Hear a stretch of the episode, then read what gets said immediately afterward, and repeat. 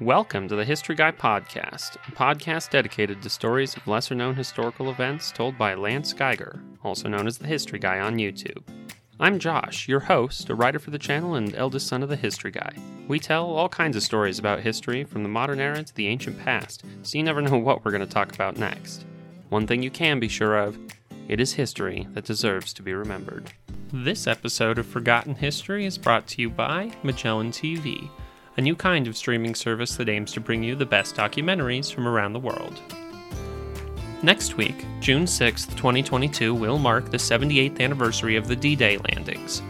In honor of the enormous sacrifice by the many men and women who fought, planned, and supported that battle, today the History Guy tells three lesser known tales of heroism and sacrifice, just a few of the many meaningful stories of those first days in the battle to crack Fortress Europe.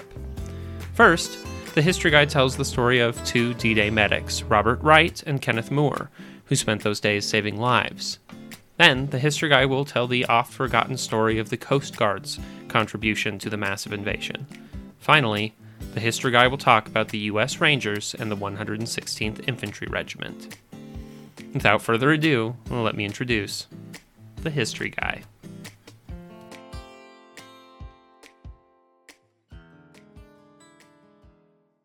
It is June the 6th, the anniversary of Operation Neptune, the Allied amphibious invasion of the beaches of Normandy, France. 73 years ago today, more than 150,000 troops, American, British, and Canadian, assaulted five beaches in the beginning of the operation to liberate Fortress Europe.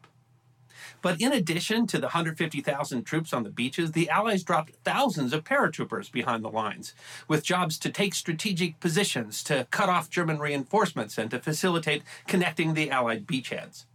Over 13,000 American paratroopers were dropped during D Day, and among the first were 6,900 of the 101st Airborne Division, the Screaming Eagles. And of all the stories of heroism on D Day, none is more interesting than the story of two medics of the 101st Airborne Division Robert Wright and Kenneth Moore. Bob Wright and Ken Moore were both 19 year old privates in the 501st Parachute Infantry Regiment of the 101st Airborne Division. Angered by Pearl Harbor, Moore had signed up in high school, and he volunteered for the paratroops because they got extra pay, 50 bucks a month, and because the paratrooper uniform was supposed to attract girls. It sounded glamorous, he said, adding, It never occurred to me that they would make us jump out of airplanes. After training in the United States, they were moved to England in January of 1944. The island was so covered with troops and equipment that the paratroops joked that the only thing holding the island up was the barrage balloons. D Day would be their first taste of combat. Wright and Moore were dropped behind Utah Beach in what was called Drop Zone D. The C 47 Dakotas carrying the paratroops took heavy flak, and many of the paratroops died in the planes and never even got a chance to jump. Two of the three division commanders of the 501st Parachute Infantry Regiment never made it to the ground.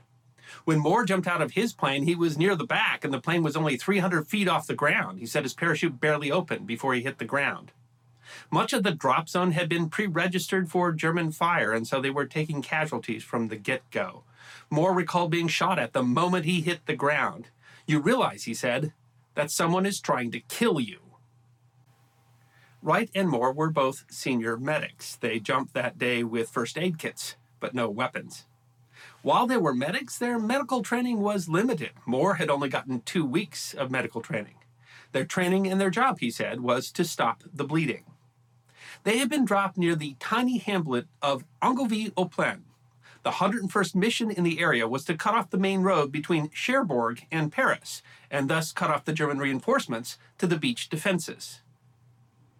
The tiny hamlet only had a population of about 80, and it was dominated by a small stone 12th century Romanesque church. The paratroopers dug into their positions while Wright and Moore converted the church into an aid station, and immediately casualties started coming in. To this day, you can still see blood stains on the pews of the church at Angoville-au-Plain. The fighting was brutal. This was bocage country, and the hedgerows offered plenty of places for snipers and machine guns to hide. The road going in front of Angoville-au-Plain was critical, and so the village became a centerpiece of the combat.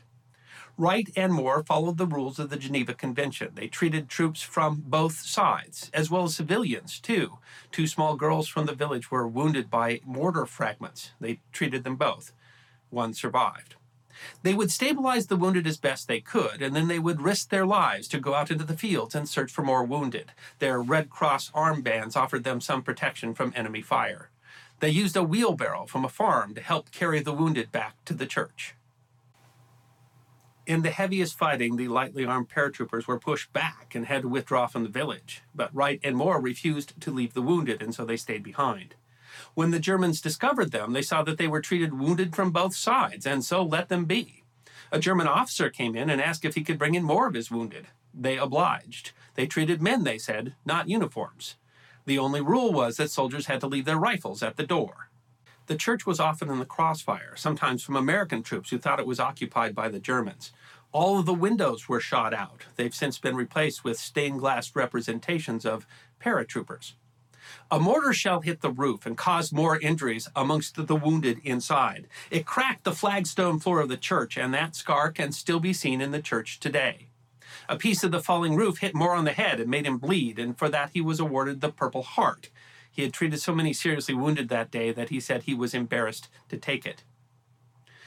The two worked for three days straight and never slept in that time. And in perhaps the most surprising incident of the time, after about two days, two Germans came down from the church steeple and surrendered to them.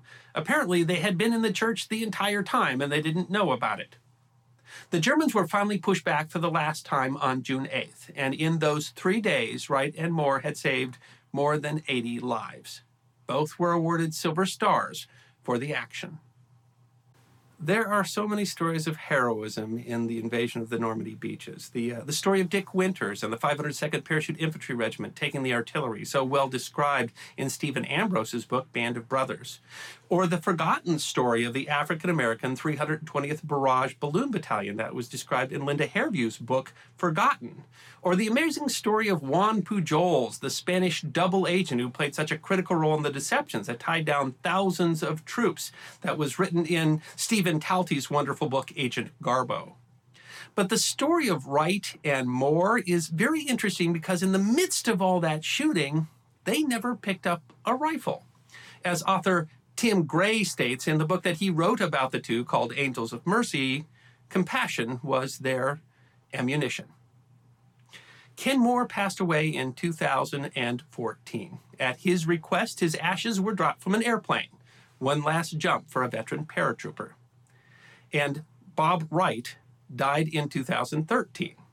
At his request, his remains are buried in a small churchyard next to a small church in Angoville-au-Plain, France.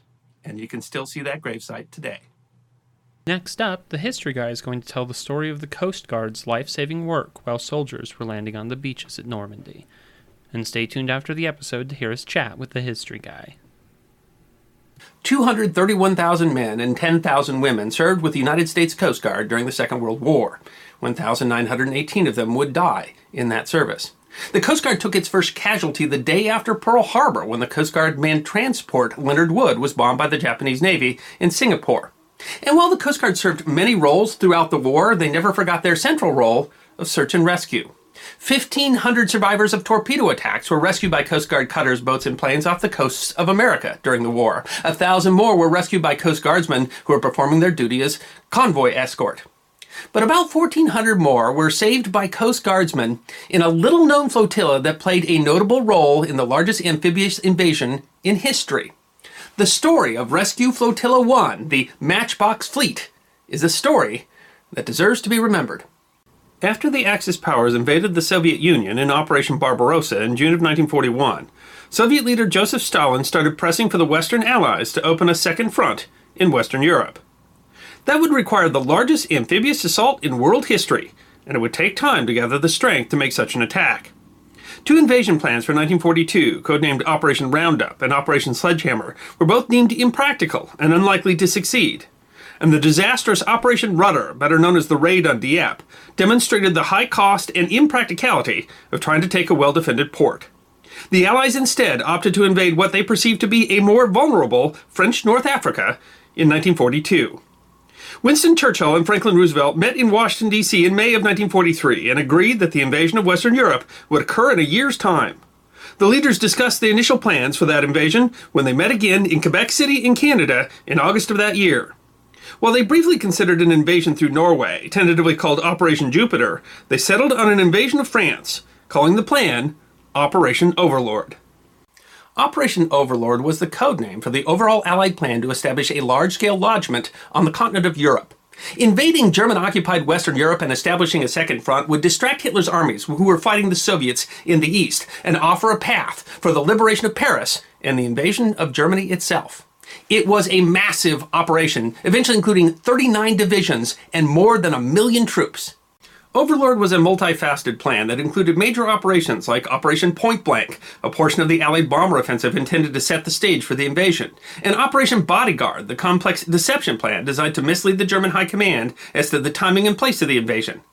But by far the most complex and challenging part of the plan was codenamed Operation Neptune, the Allied landings on the beaches of Normandy, France, that today is better known as D Day. The scope of Operation Neptune was staggering. Nearly 7,000 vessels were involved. By comparison, the Great Spanish Armada of 1588 included 130 ships. Only some 850 ships had been used in the invasion of North Africa the year before. 160,000 Allied troops were landed by sea and parachute along those 50 miles of coastline on June 6, and they were supported by 195,000 sailors manning the massive invasion fleet. And Winston Churchill realized that some of those men were going to wind up in the water. Purportedly, some weeks before the invasion, he lamented to President Roosevelt that the invasion fleet had no rescue flotilla.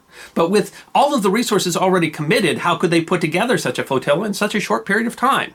FDR responded, We already have such a group the United States Coast Guard. The Coast Guard already had a significant role in Operation Neptune, showing their skill at small boat handling by operating many of the landing craft that ferried the landing force under fire to the beaches. But of course, the Coast Guard had traditionally played the role of rescuing people at sea.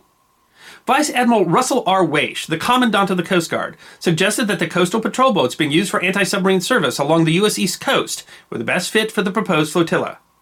60 83 foot cutters from what was called the Matchbox Fleet were selected and transported piggyback on freighters to the UK, where they were formed into Rescue Flotilla 1, based at Poole, England, and modified for service as rescue craft.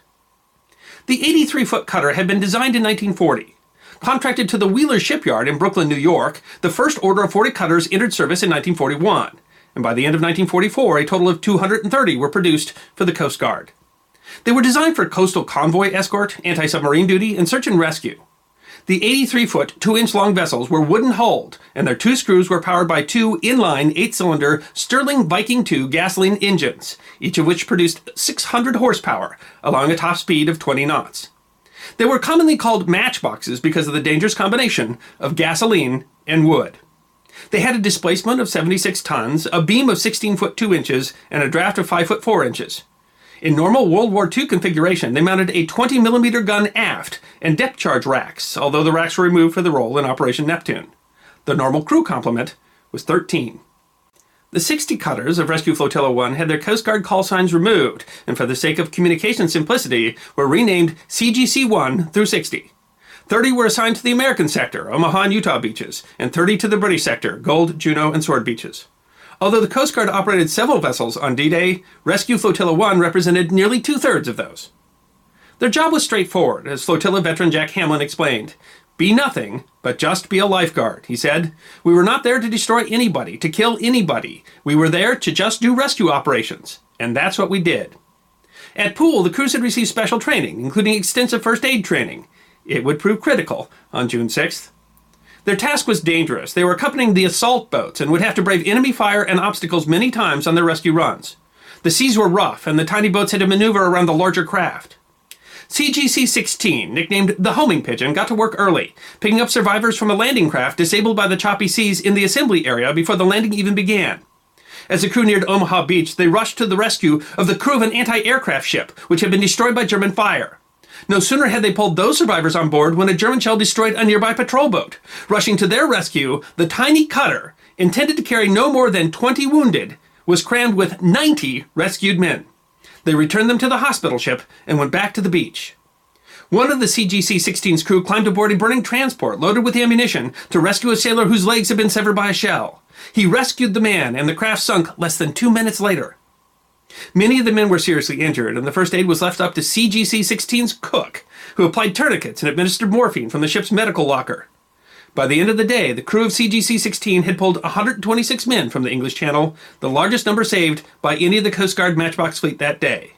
For their heroism, the crew of CGC 16 were awarded the Bronze Star. CGC 1 came upon a sunken British landing craft two miles offshore. They pulled 24 soldiers and four Royal Navy sailors from the channel. The Coast Guardsmen had to jump overboard and tie lines to the freezing survivors because they were too cold to help themselves aboard. Later, CGC 1 rescued 19 survivors from another sunken landing craft, 14 of whom were fellow Coast Guardsmen. CGC 34 rescued another 32 British soldiers and seamen in the British sector. The process could be slow. Many of the men being rescued were injured, and the soldiers were weighted down with heavy packs. It took time and all the crew's strength to carefully lift them on board while under fire. The boats had to carry survivors back to hospital ships 10 miles offshore. In the choppy waters and loaded with casualties, the cutters could barely make 15 knots. And the cutters saw their share of fire that day. CGC 29 was in the British sector when a marauding German torpedo boat attacked a group of landing craft. Other escorts chased the torpedo boat as the crew of the cutter saved 14 men from the craft that had been torpedoed. A group of four cutters was nearly fired upon by the British, who had mistaken them for German torpedo boats. CGC 53 came under fire from a shore battery as they pulled men from a swamped landing craft. The battleship HMS Rodney opened fire, silencing the German guns. The crew of CGC 35 received the British Distinguished Service Cross for steering their wooden cutter through a sea of burning petrol to rescue the crew of a landing craft that had been blown up by a direct hit. And yet they did their jobs. By the end of the day, the Matchbox fleet had saved over 400 soldiers and sailors along the Normandy beachhead. Despite often being in the line of fire, with many of the cutters taking damage, Rescue Flotilla 1 did not lose a single boat, nor a single Coast Guardsman. The Coast Guard played a vital role in Operation Neptune, operating many naval ships, from large landing craft to the small Higgins boats that were dropping the soldiers at the shore. Four landing craft ships operated by the Coast Guard were sunk in Operation Neptune, and several other Coast Guard vessels were damaged. It was the largest loss of Coast Guard vessels in the history of the service. Fifteen Coast Guardsmen died in the Normandy landings.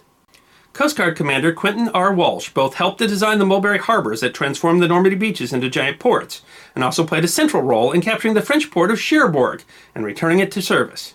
He received the U.S. Distinguished Service Cross. Rescue Flotilla 1 continued in service off the coast of France until the unit was finally disbanded in February of 1945. Some of the cutters had been in the assault zones more than 89 days and had made the round trip between the Normandy beaches and Great Britain more than 30 times.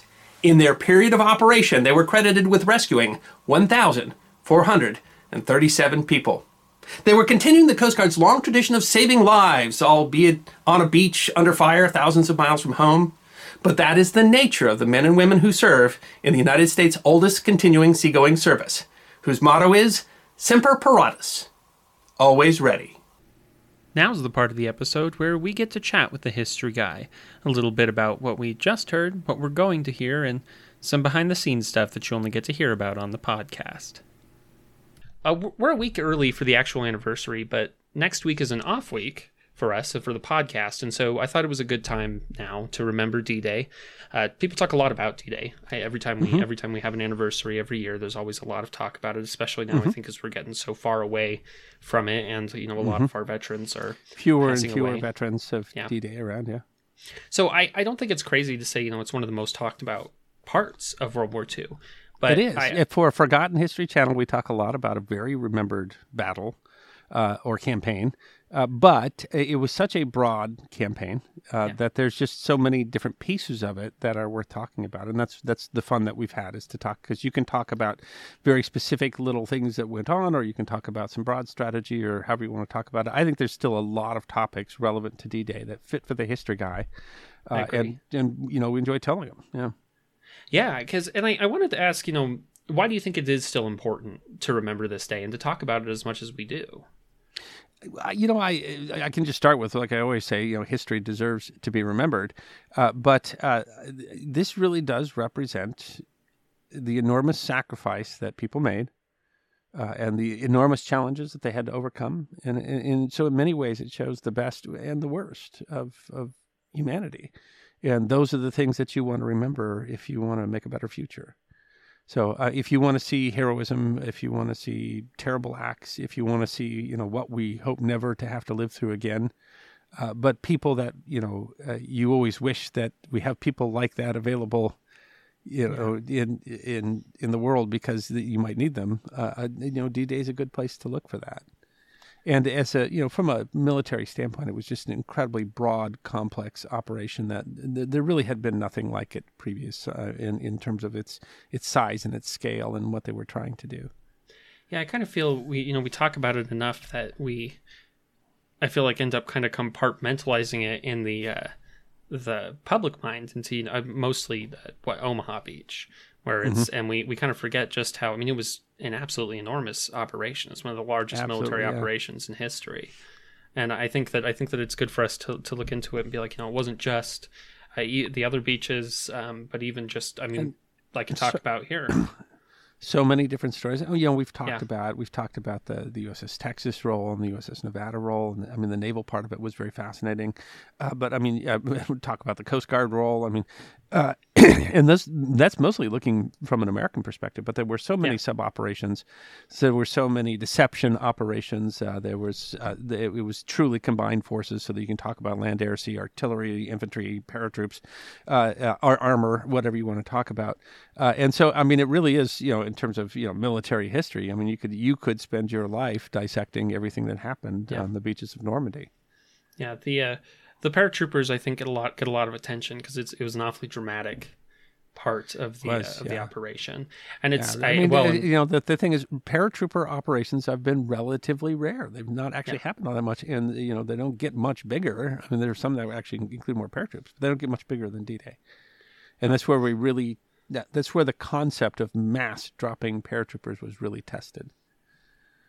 Yeah, I uh, I was I was thinking about this one and kind of how some of this how some of this episode works out, and that so much of it, so much of it, actually these two episodes we talked about, so much of it ends up going wrong, and I to some extent that's the story of the paratroopers at D-Day is that everything went wrong none of it was went according to plan, and uh, they still were able to do incredible things just by being. I, I mean, yeah, well, yeah. That's, well, I mean, that's that's one of the things, and it's one of the things that they think may be distinguished in some ways, the way yeah. that the American Army worked and some things like that. But I mean, that they had to work just by initiative. Um, yeah. And it wasn't just the American, the, the, British, the Commonwealth paratroops too. And I mean, all sorts of, I mean, where you were putting together improvised units and, and, uh, you know, you had, you know, different command and, and, uh, uh, you know, people had to arrive with all their equipment and they would still just throw together and, and go, you know, do things. It's incredible. Uh, but it's also, it just, it's, it's terrible to think about these young men who spent years training in England and they got on an airplane and how many of them their glider or their airplane didn't even make it you know over yeah. over land or you know they landed in water and drowned or they you know were i mean it's cotton trees and yeah it's it's it's terrible to think you know uh, people that really never even got a chance. Uh, but it is amazing to see what uh, what the paratroopers did in the circumstances that they were in and what they accomplished in the circumstances that they were in and the absolutely uh, extraordinary people uh, that were in, in, involved in it. Uh, and you know just acts of heroism and and that are I mean, it's it's hard to even conceive today because yeah. that's just not ask, ask of us anymore. You know. Yeah, it, it's amazing to me that you know you land in an area and you're miles off course, possibly don't know where you are. It's in the dark. Uh, Germans are shooting at you the whole time. uh, just like I mean, like uh, Wright and Moore say in that in the episode we just listened to, uh, it's incredible that you, you land and you just find whoever you can find and do what you can. Well, I mean those those two. I mean because uh, they're those infantry those parachute infantry regiments had lost huge percentages of their command. Yeah, uh, and uh, those two guys were. I mean they're they're they're non-coms. They're relatively young. They've gotten very basic medical training. Yeah, uh, and they essentially in the middle of that they build a hospital uh, and then they just, on their own initiative, just go out and start saving lives, and it's it's just absolutely extraordinary because these weren't, you know, these weren't, you know, guys with medical degrees and lots of experience. I mean, this is their first combat operation, uh, and they just went out and on on initiative, on courage, on a sense of what needed to be done. Uh, they did it, and that's I, I don't know a better definition of heroism than them leaving that relative safety of that building to go out with a wheelbarrow that they found and Over bring and in over. casualties, uh, and or, or the, the this sort of humanity involved where they just treated casualties from both sides just absolutely without uh, without prejudice, uh, and uh, I mean it's just an extraordinary story. And and do we, you know. You, you have to hope that whatever humanity faces, that, that we have people like Moore and Wright that, that rise when you need them to. I you know they they landed without weapons. Yeah. and they were and they were landing in a in an absolute war zone. I mean, in a zone where it, units are Yeah. mixed, people are shooting everywhere. I I mean, there must have been all kinds of friendly fire. No Well, one knows who imagine shooting at. even you know volunteering to do that to say I'm going to Oh jump out of it. yeah. I'm well volunteering to jump out of an airplane. It's crazy enough, but says I'm going to do you know one of the most difficult and dangerous combat jumps in history, and I don't even intend to carry a weapon to yeah, even I'm gonna wear an. I'm gonna wear an armband and hope that people see that and don't shoot me. Yeah. That's I incredible. Um, I did. Was it typical uh, for these kinds of for you know these kinds of medics to not have much medical training? Is that was that typical throughout the army? Yeah, or I mean, just, you know, uh, everything was being expanded. So yeah. it was, uh, I- as I understand it, it was especially coming up on D-Day. It was fairly typical that people would be pulled for specialized roles uh, late in the game and and have really fairly limited training before going in, including including these medics. I mean, these, Gosh. the, the the people that were on the front line treating soldiers throughout the Second World War were frequently not you know anything close to what you call a doctor, even what we you know would do with Navy or medics today or things like that. I mean, they they, they would have really a few hours of training, and really just told to you know how do you immediately stop the bleeding and move them along, uh, and then we you know we send them in there and say uh, and do that while they're shooting at you. you know? Yeah, in the in the middle of combat while bullets are flying overhead, while you're sitting in a church like Moore and Wright Yeah. were, and uh, yeah. Germans Such and Americans are taking control. Well, it turns out there's there's two snipers up in the bell tower. You didn't even know. Yeah, apparently they were they were just up there hanging out. they were just I- up there the whole time. Yeah. it, it would have been so easy for them to i mean to just stay in the church even Uh, which which still would have been brave but it would have been easy for them to do that and instead they're they're but they didn't. They were going find- all the time. They were going out and and going to f- seek out men who were injured and bring them back. and they they weren't even necessarily i mean it's the fact that they weren't surgeons they weren't uh, doctors they didn't necessarily you know know they were- how to deal with Yeah, all of they, the they were they were doing all that at. by instinct. Yeah. Uh, Well, and it they were still be- willing to do I mean, it just think about that. Just think about the blood and, and what you're Yeah. what you're doing there, and it had to be absolutely horrifying to any you know any twenty some year old kid who came from farmland and is suddenly in the middle of France.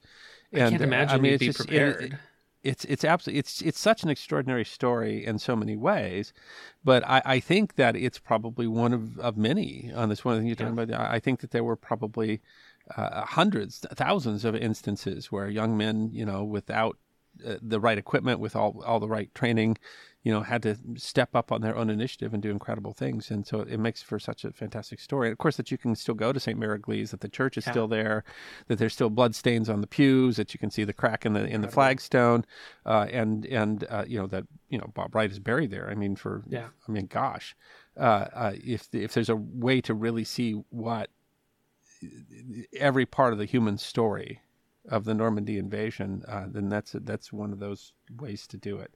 Uh, I- extraordinary men, yeah. I'm I'm blown away by it. It's impossible to to not be impressed by by their bravery. And I, I think of, you know, when the American paratroopers are pulling back and they choose to stay in that church. I Yeah. well, it gives me shivers, honestly, to imagine uh, staying there and not knowing, Yeah. having no idea. I mean, the Germans might show up, or they might just show up and shoot you, uh, Yeah. but they might take you prisoner. Um, a, a, you have no certainty that they're going to that they're going to you know follow the Geneva Conventions or I mean with what's going on right then you've no I mean gosh you don't know if an artillery shell is going to hit the church and just blow everything Yeah, to bits. absolutely. Or they're going to assume that there's uh, unfriendlies in there, and they're going to shoot. I mean, the Yeah. church took some friendly fire, so yeah uh, I I I just think it's it's it's incredible, and I I think this was a, an incredible story to tell, and I think you're right Yeah. that ultimately there's there's thousands of these stories of these people who were just Yeah. willing to uh, willing to risk their lives to do what gosh what they were sent there to do, but also go well beyond that. Yeah, I, I have to say, I just love this episode. It's an early episode uh, of the History Guy, and you can tell, you know, in the audio and all sorts of things. Yeah, sound quality's a little.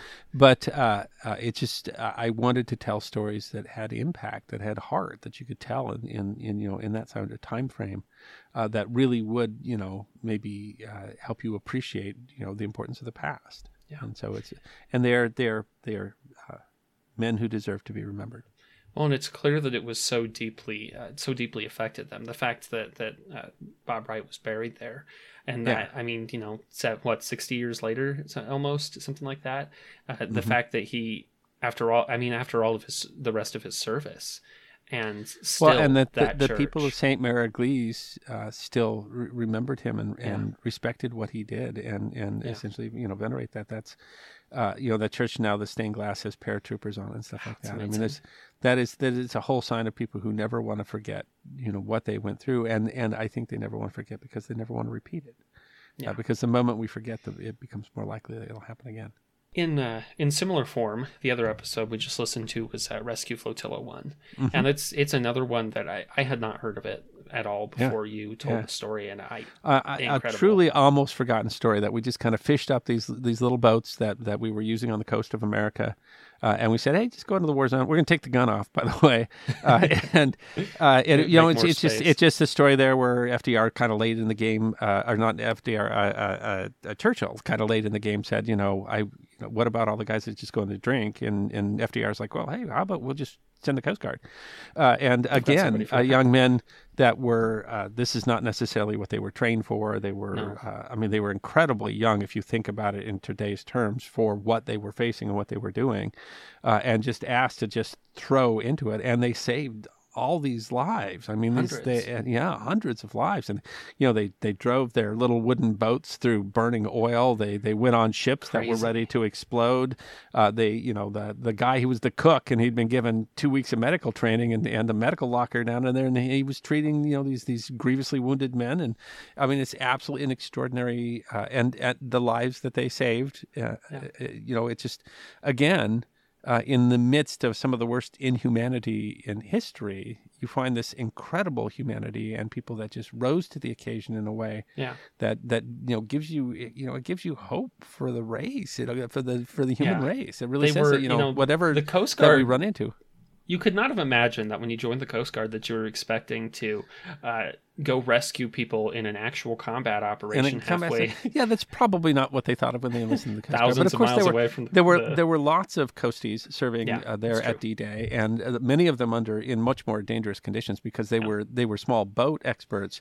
Then they were running the landing craft, you know, right in where the uh, attacks were going, the fire was going. It was the deadliest day in the history of the United States Coast Guard was was June sixth, uh, and so they weren't the only Coast Guardsmen that were there. Uh, but y- y- you're right. I mean, they, you know, those boats were built for you know fishing people out of sunken boats, and then they were had been you know rebuilt in order to use them to try to attack U-boat. I mean, imagine of those little wooden boats Yeah. taken out a U-boat, uh, and uh, and that's you know they, they were doing off the coast, and then they you know they they they shove them on a boat and they send you to to uh, England, and then and they, some of them cross that channel hundreds of times yeah uh, and in those little people, boats. you know in boats that are getting that are getting swamped or that are getting hit and you know, there's no way that anyone on the shore that was Well, shooting out there a was, was like, there oh, and- don't that, shoot that, boat. that they didn't lose any of them. I mean, because there's a picture Yeah. there where that boat has one heck of a hole in it.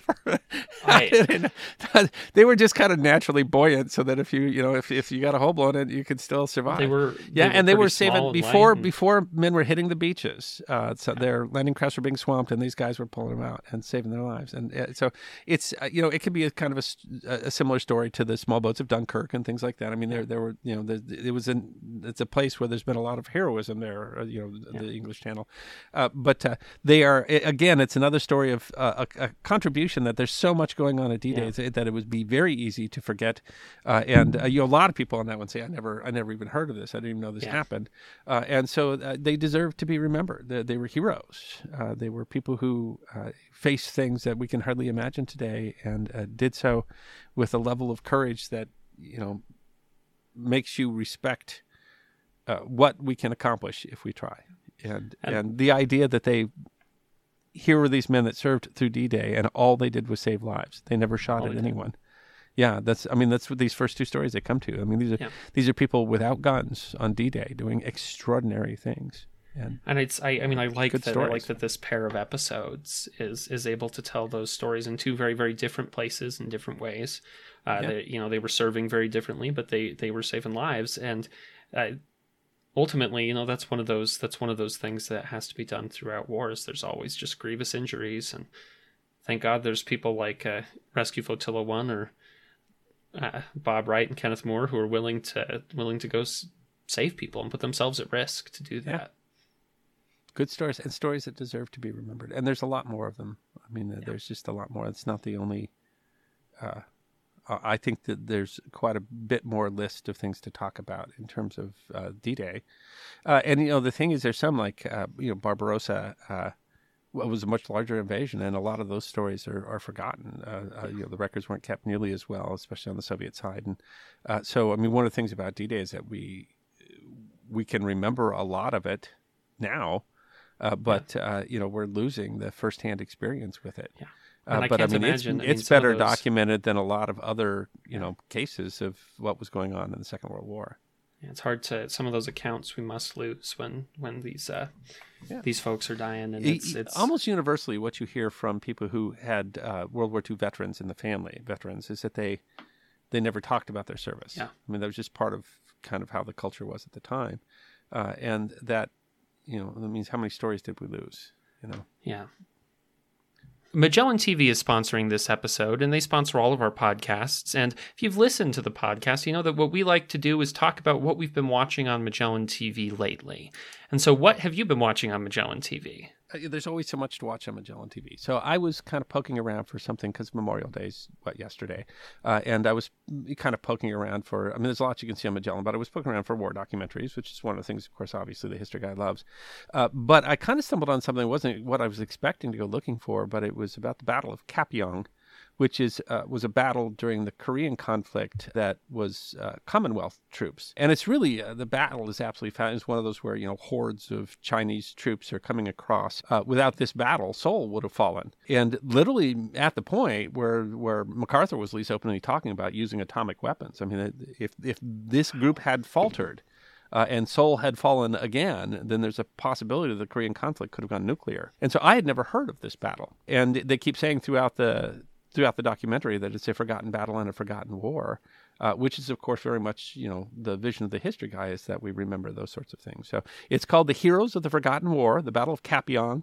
Absolutely, I love Magellan TV. You know, amazing what you can find on there at any given time. Uh, and this is one that you know really very much uh, felt like the sort of thing that we do with the history guy, and that is to take a really forgotten instance uh, wh- that really deserves to be remembered and to, to bring light to it. Well, and it's I think it speaks well to Magellan and to our listeners that even even the history guy who knows so many little known historical events is always learning new things on Magellan. all the time, all the time. The only thing I would say about this one is I wish I'd seen it first because a great episode it is.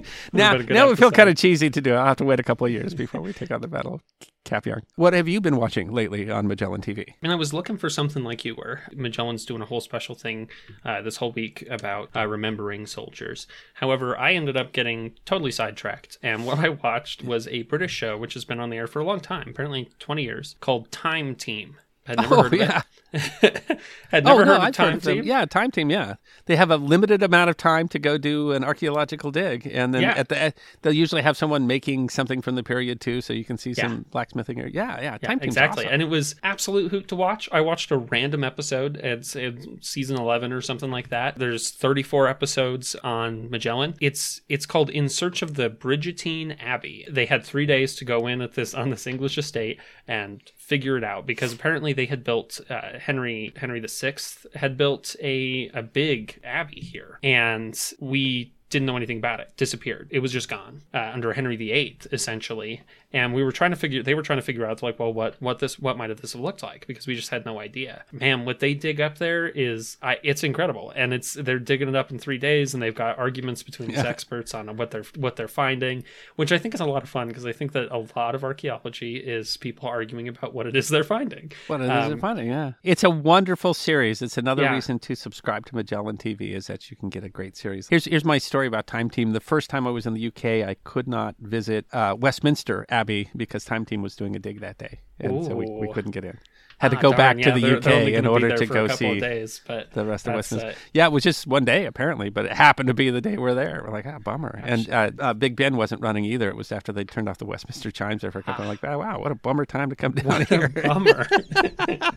uh, but it's uh, yeah, it's absolutely worth watching. Magellan TV is always worth your time. There's so much, and man, you can just get lost looking through the. There's always so many different interesting ones, from you know true crime to archaeology to uh, military history, which they've got all kinds of awesome uh, history documentaries.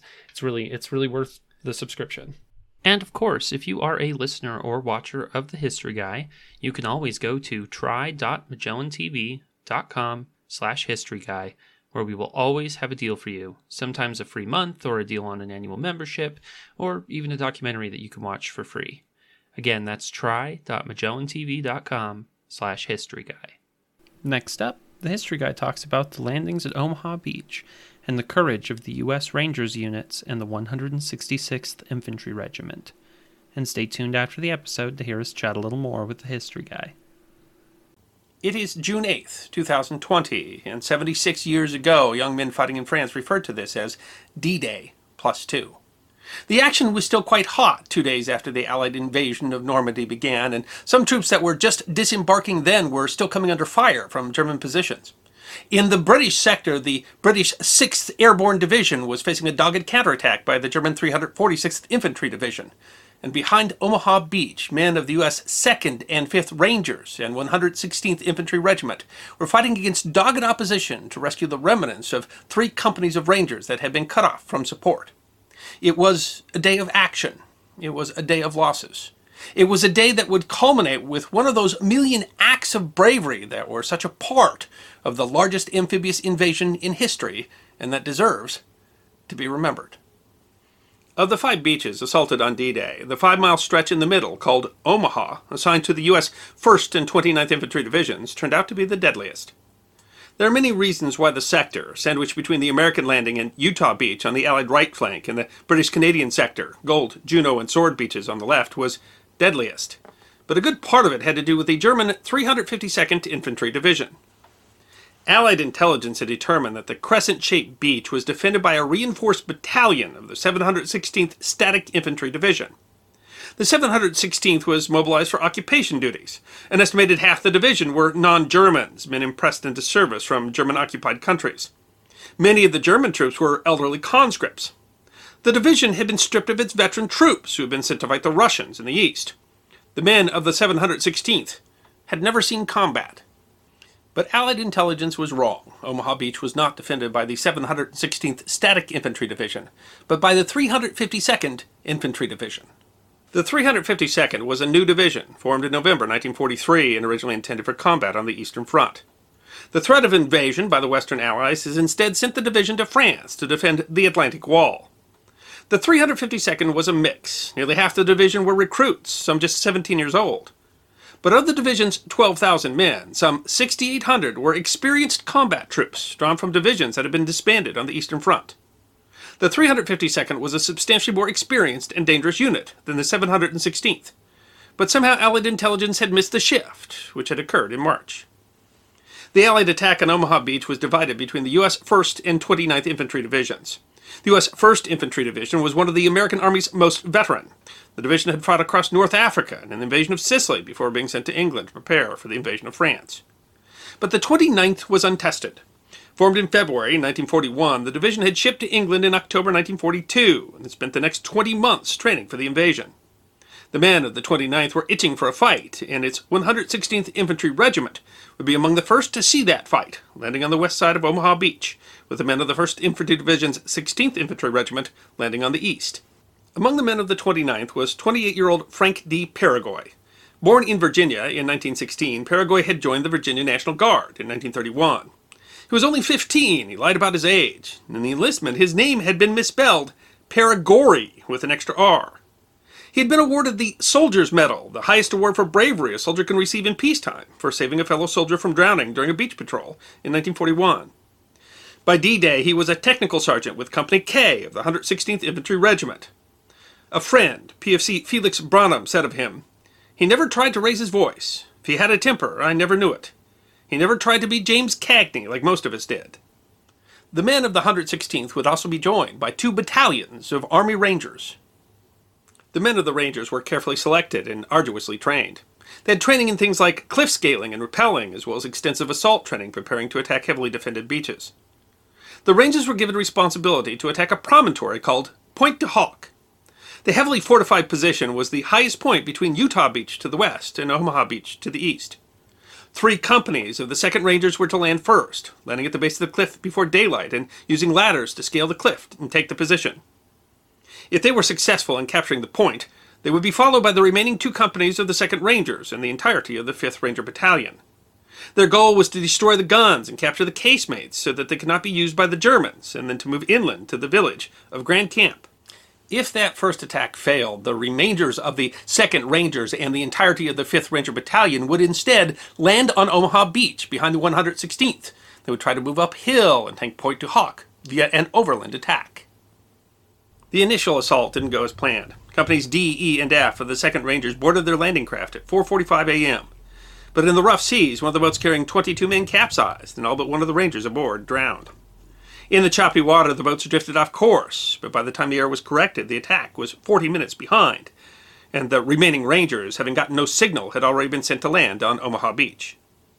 The Rangers took Pointe du Hoc and tracked down and disabled the guns there, which had been moved, but now they were alone, cut off from support, and the Germans began engaging in determined counterattacks.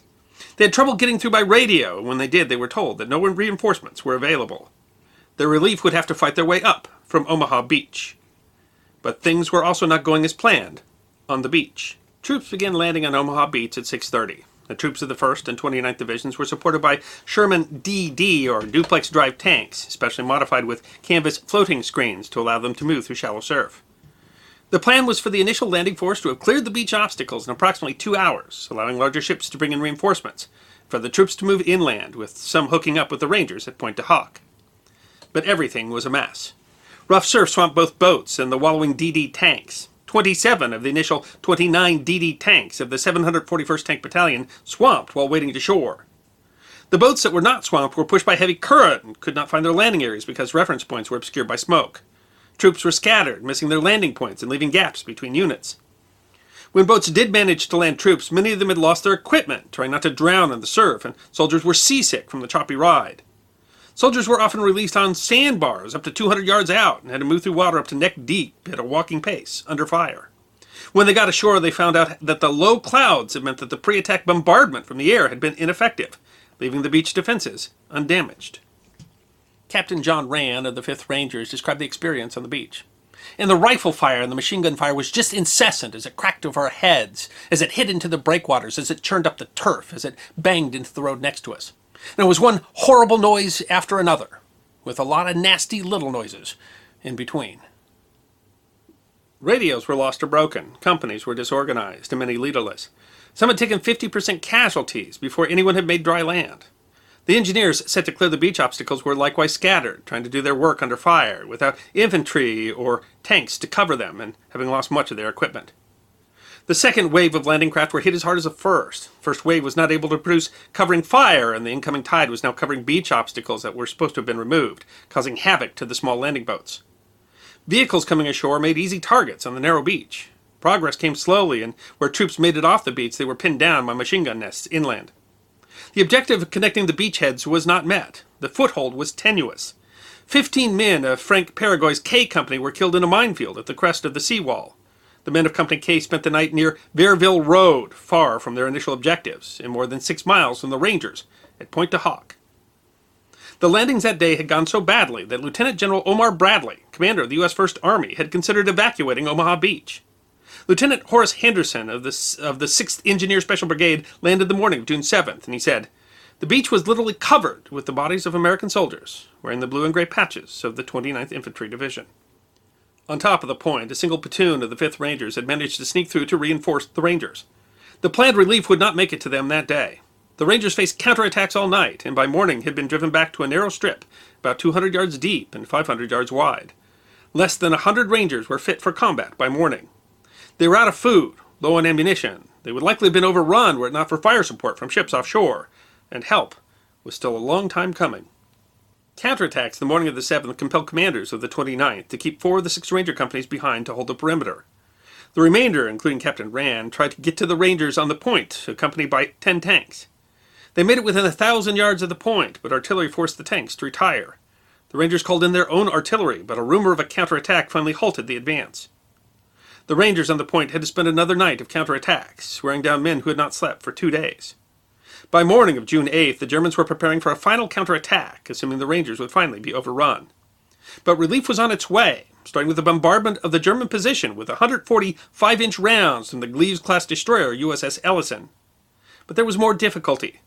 The Rangers had been fighting with captured German weapons, and the men of the 116th, hearing the distinctive noise of the German guns, attacked. Four Rangers were killed and three injured before a recognition flare stopped the friendly fire. Point Hoc was secured, and the Rangers finally relieved. But the Utah and Omaha beachheads were still not connected, and the men of the 116th and the Rangers were still fighting to achieve objectives that they were supposed to have met on the first day. They still had work to do on D Day plus two. Supported by tanks of the 743rd Tank Battalion, they had been sent not just to relieve the Rangers at the point, but to push through and take the German defenses at the village of Grandcamp. The village of Grandcamp was some two miles away and situated on a hill that was covered with defensive fortifications. The approach by the coastal highway led across a small valley with flooded areas on both sides of the road, and the enemy strongpoints west of the valley had extensive fields of fire from higher ground. Grandcamp would be the location of some of the most bitter fighting on D Day plus two. Stopped by the fire from the hill, the Americans called in an hour long barrage from the cruiser, HMS Glasgow. The German positions had to be taken in fierce fighting that some of the Rangers described as more severe than the fighting on D Day. But the battalion was stuck by machine gun fire from a particularly strong position. They tried to take it out with tank fire and artillery fire, but nothing worked until Frank Peregoy decided to take action. He worked his way up the hill some 200 yards under fire until he found one of the German trenches. Private Branham described Frank's action. Peregoy stood up and firing his rifle from his hip, reached the trench and leaped into it, and with fixed bayonet, he fired, pausing to toss hand grenades. An official account said he encountered a squad of enemy riflemen. He fearlessly attacked them with his hand grenades and bayonet, killed eight, and forced three to surrender. He led the prisoners out of the trench and delivered them to another man from his platoon, and then he jumped back into the trench. Branham said after what appeared to be an eternity, he appeared again. This time, he had 32 Germans. Peregoy had moved down the trench and single handedly captured the Germans defending it, attacking them with hand grenades until the machine gunners there surrendered. His action cleared the way for the battalion to move forward, although more bitter hand to hand fighting was needed to secure the town. Branham said, after some heavy action and the loss of many friends, it was in our hands by 9 p.m. The German defenses on the hill outside the village of Grandcamp were the Germans' strongest position between the Omaha and Utah beaches, and when they and the artillery batteries in the nearby village of Maisy were taken, German resistance in the area largely collapsed. 76 years ago today, on D Day, plus two. The men of the 116th were put to work mopping up German stragglers, and on the 11th were placed into the reserve so that they could reorder and reorganize following their losses at D Day. For his action, Frank Peregoy was awarded the Medal of Honor. The citation read The extraordinary gallantry and aggressiveness displayed by Tech Sergeant Peregoy are exemplary of the highest tradition of the armed forces. He wouldn't live to receive the medal. The 116th was thrown back into action on June 13th after just two days' rest. The following day, June 14th, 1944, Frank Peregoy, while trying to single handedly take a machine gun in the dangerous Bocage country, was killed in action his remains are interred at the American Battle Monuments Cemetery in Normandy. 75 years after his death, a road that was named in his honor still bears the misspelling of his surname that came when he enlisted in 1931. After the battle, some came to question whether the attack on Pointe du Hoc was necessary. The casemates were unfinished, the artillery pieces were in no position to threaten the beaches. But regardless of that controversy, scaling the cliffs at Pointe du Hoc is considered to have been an act of exceptional bravery. On June 6, 1984, on the 40th anniversary of the day, President Ronald Reagan said of the boys of Pointe du Hoc, strengthened by their courage, heartened by their valor, and borne by their memory, let us continue to stand for the ideals for which they lived and died. you know, we we talked about it a little bit before, uh, but it is always amazing to me that in almost any military operation that we talk about, they are dominated by things going wrong. yeah, they they talk about I mean they talk about no plan survives you know contact with the enemy, but man, I, it still surprises me that that so many things go wrong, uh, chains of command are broken, and how often we still manage to do something. they still accomplish what they're trying to do, more or less, sometimes in different ways than they expected. Um, but I think the story does it does an excellent job of emphasizing that.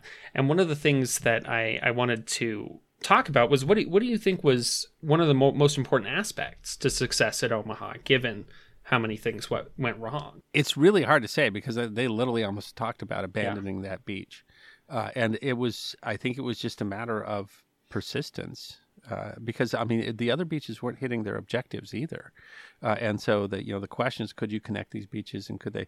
So I, I mean I, I, think there's a point even though when they were talking about when Omar Bradley was talking about you know do we have to give this up, uh, that that would have been extremely difficult to do. You know how yeah. do you, how do you get them off of there? And so I, I, I think to an extent you didn't have a choice. You're already uh, and, and over over time, yeah. You're and you have thousands and thousands of men there that you've got no good way to get them off that beach. It would be just as bad taking them off as it was putting them on.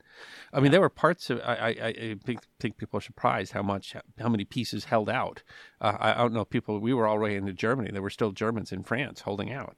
I, I, honestly I don't know. I can't say what a what a necessary key was. These young men didn't give up. They kept going despite not meeting their their uh, objectives, despite yeah. knowing that uh, because they knew that their you know the lives of other young men were involved if they didn't. Yeah. So that you know the persistence of the Rangers that landed there at the beach and then had to fight their way back up to relieve Pointe du Hoc. That is yeah. that is absolutely uh, again it's one of those uh, stories of just heroism where I mean they knew what was on the line and they could hear you know the weapons of the Rangers up there, and they just weren't going to stop until they relieved them. I agree. It's difficult for us to say, you know, what what was the the key, but I I do think that I mean one of the things that that that we see is that honestly individual heroism is that when you've got people who are willing who are willing to stand on the ground and we it's really easy for us to look at you know all these maps all these military maps that we've made and you know you draw the lines and it's that all that all looks fairly orderly and simple but every every step on one of those maps was you know those were taken by people. Yeah and yeah. and they had to they had to, even though I mean gosh those some of those units on the, the beaches at Omaha where they're you know yeah. they've lost fifty percent of the unit Imagine before they even climbing those ladders oh, with, those ladders when they're shooting at them. But yeah, Omaha where your unit your unit's just been devastated and you you know you keep going you know you're, you're you know you're one of the few left and, and you're going to keep pushing and they're you know they're stuck up under the seawall and they were supposed to have been two miles inland and yeah, yeah. I, I, mean uh, it sure it certainly would have been easy to give up uh, and enough refused to you know yeah. that they were able to you know persevere uh, so i think it's a, i think it's again a great story i think the whole story of this episode is that i was it was going to post on the 8th and not the 6th and so i just was kind of looking up what does d-day plus 2 look like and i think that's where i stumbled on stories like uh, frank Peregoy and uh, and uh, i wanted to talk about Pointe du Hoc but i mean it's it's one of the more well-known parts of yeah. the d-day operation but uh, I, I I think people are much more familiar with scaling the cliffs than they were about the, them hanging on for two days and what the Gosh. relief meant. And uh, and I, I, just thought it was uh, I thought it was worth it also to talk about why you know why they didn't send the rest of the Rangers, what went wrong, that the, the timing went out. And I think we we tend to talk about that like like it was this is amazing operation, and actually it was an operation where everything went sideways, uh, and it, quite easily uh, they could have been overrun. Uh, and and yeah. I mean, it was it was very much in the realm of possibility that it, that would have been a completely failed operation. Uh, and it turns out, you know, for no good purpose because there weren't even guns mounted in the casemates. Uh, and uh, instead, you know, we, it's it's a story of how even when everything goes wrong, how you can still manage to survive and succeed. I saw some comments that talked about how we didn't know that the casemates weren't ready until we were there. And I, I did see some reports that kind of more recently have come out that say that we had some intelligence that suggested that those were perhaps not uh, prepared to defend the mm-hmm. beaches. But I wonder, you know, when we talk about, you know, then why do you still send them up there? And I, the thing is, intelligence could be wrong. And we saw mm-hmm. in this episode how the intelligence was wrong about what unit was defending the beach and mm-hmm. that would have been an incredibly uh, it would have been an incredibly dangerous site if it had been ready. Yeah. And if you know we think it's not well, if ready, you look at it Point Dog, it really does command the, the beach. Yeah, and uh, so I, you know, I think, yeah, Allies had to make a lot of planning based on. Well, I mean, so did the Germans too. The whole point was they, you know, they didn't know where the attack was going to be, so they had to defend, you know, all the way from Norway to southern France. Uh, but uh, you have to you have to plan under the assumption that there's things you don't know, I mean, whatever unknown unknowns, however they want to want to talk about that. So, yeah. th- I mean, this extraordinary attack to have, you know, uh, and uh, to an extent, maybe it's that they had, you know, they had created the special unit, the Rangers. They had trained them in all these special things. I think they're probably looking around and saying, "Well, what do we do with them now?" Well, here's a place where you got to climb a wall. Let's do that, uh, you know. And so, so it might have been just, you know, they that this is where they felt they they could use the Rangers. Uh, but you're right, we we really didn't know and it turned out that there's a lot of things we didn't know that uh, that really did impact the battle. So it's better that we sent them up there, and it turned out those guns weren't in place than if we didn't, yeah. and they were. I mean, because uh, yeah, that would have was terrible enough. yeah, with as uh, tenuous as that that beach landing and that beachhead was, that that that might have been enough to to really mess things up.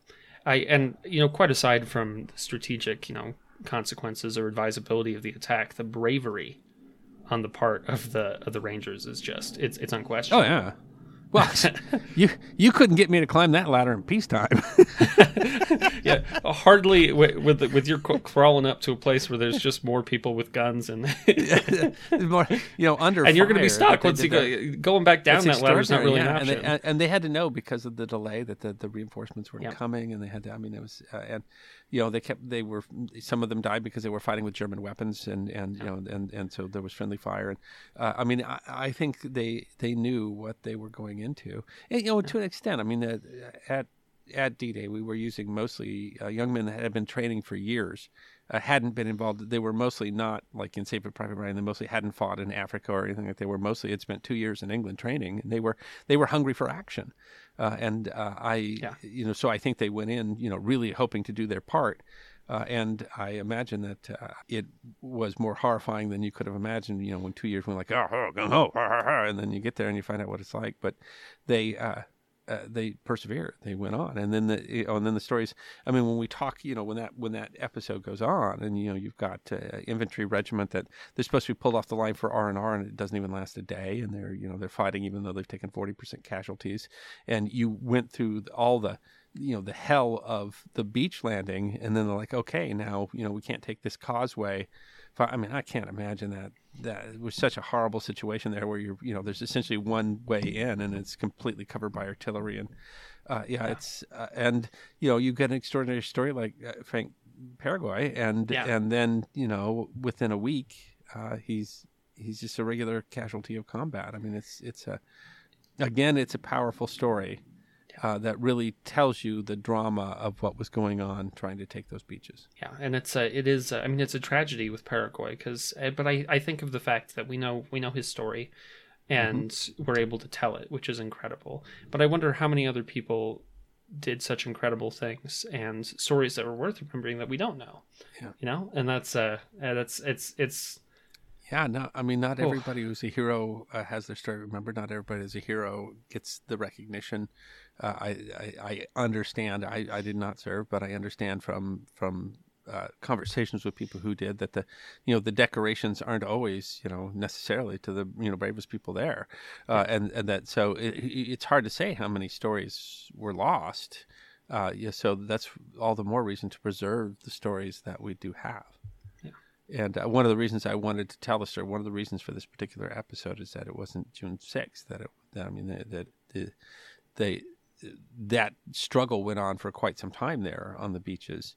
Uh, and uh, by the time uh, you know you were two months later, most of the men there had served at D-Day had been already rotated out. I mean, uh, you know, we almost have an entirely new army at that point because uh, of, of, what we put them through. Uh, and so there's it, D-Day was simply a dramatic event or uh, you know Operation Overlord, or I mean D Day is probably not the best term for it because D Day just means an attack day, and there were several D Days. But uh, that that that that attack on the beaches, Operation Neptune, part of Operation Overlord on on, on June sixth, uh, was part of the, one of the largest military operations in history, uh, and by some measures, it was the deadliest military operation in the history of the United States Army. Uh, if you look at the entire Operation Overlord, uh, and that.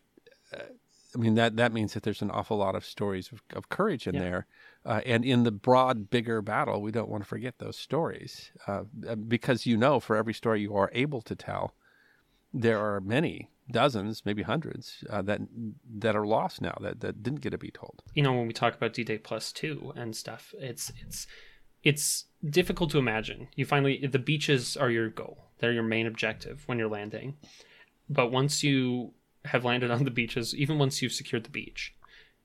That is barely the beginning. The initial that- objectives on the first day were miles inland, taking Oh, yeah, villages that commanded and stuff like that, and and they're still stuck on the beach. Yeah, that's Yeah. Uh, and th- those fights in the days after uh, were just as vital because you could have gotten pinned down on the beach and it could i mean gosh we saw what happened at you know dieppe or at anzio uh, where everything goes everything goes wrong and you get troops just trapped on the beaches doing I mean, dying. And this so those those days afterward and really expanding the beachhead were very vital to the to the success of the entire operation. And just because we had managed to land on the beaches you know on the first day doesn't didn't mean we had anything like uh, secured our landing in France. Yeah, absolutely. Uh, even at the point of the Battle of the Bulge, Patton was still arguing that the war could be lost in Europe, that we could be driven back again. Now, now we can look at it and be like, ah, it was uh, you know once once we were on the beaches, that was uh, that was it That for was the it, yeah. Germans. But uh, in in reality, I mean, if if the Battle of the Bulge had even just uh, succeeded in and you know in really breaking apart two armies, I mean, that could have threatened the whole Yeah, the whole success so, of the So it- it's it's on on June eighth, the the hold on Europe there was still very very tenuous. Yeah. uh, the battle was far from won. Uh, and uh, young men who had probably not gotten sleep over the last four days were still being asked to go into incredibly difficult situations, uh, and that's part of the story of, of, of Normandy too. It's it's not just the story of that one day; it's the story of a massive operation uh, to establish uh, a beachhead uh, on Fortress Europe.